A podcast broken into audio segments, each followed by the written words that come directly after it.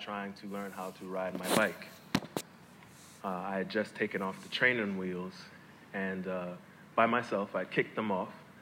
I wanted to learn how to ride, and um, I was failing pretty badly.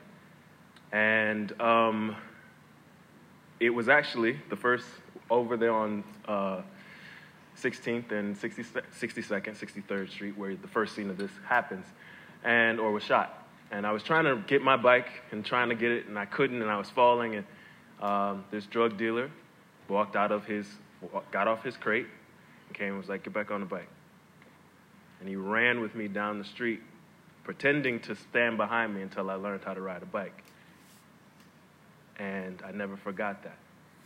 So when my own father stepped in to try to teach me how to ride a bike, I had to pretend like I didn't know because this, this, um, this person had had the generosity of spirit to reach out and do it. And so all of my life, I have been, um, had these snatches, these, uh, pat- this patchwork of generosity lended to me from unlikely people and in some pretty ungenerous circumstances. And it just became important to me to put, put those together and try to tell that story as best I could.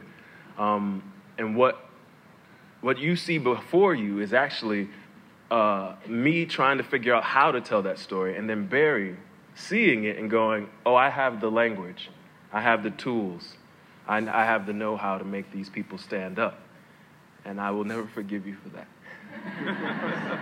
because I, I have missed, I missed that drug dealer. I miss him dearly. And to be able to sit with him for at least 45 minutes is, is a gift, you know? So thank you.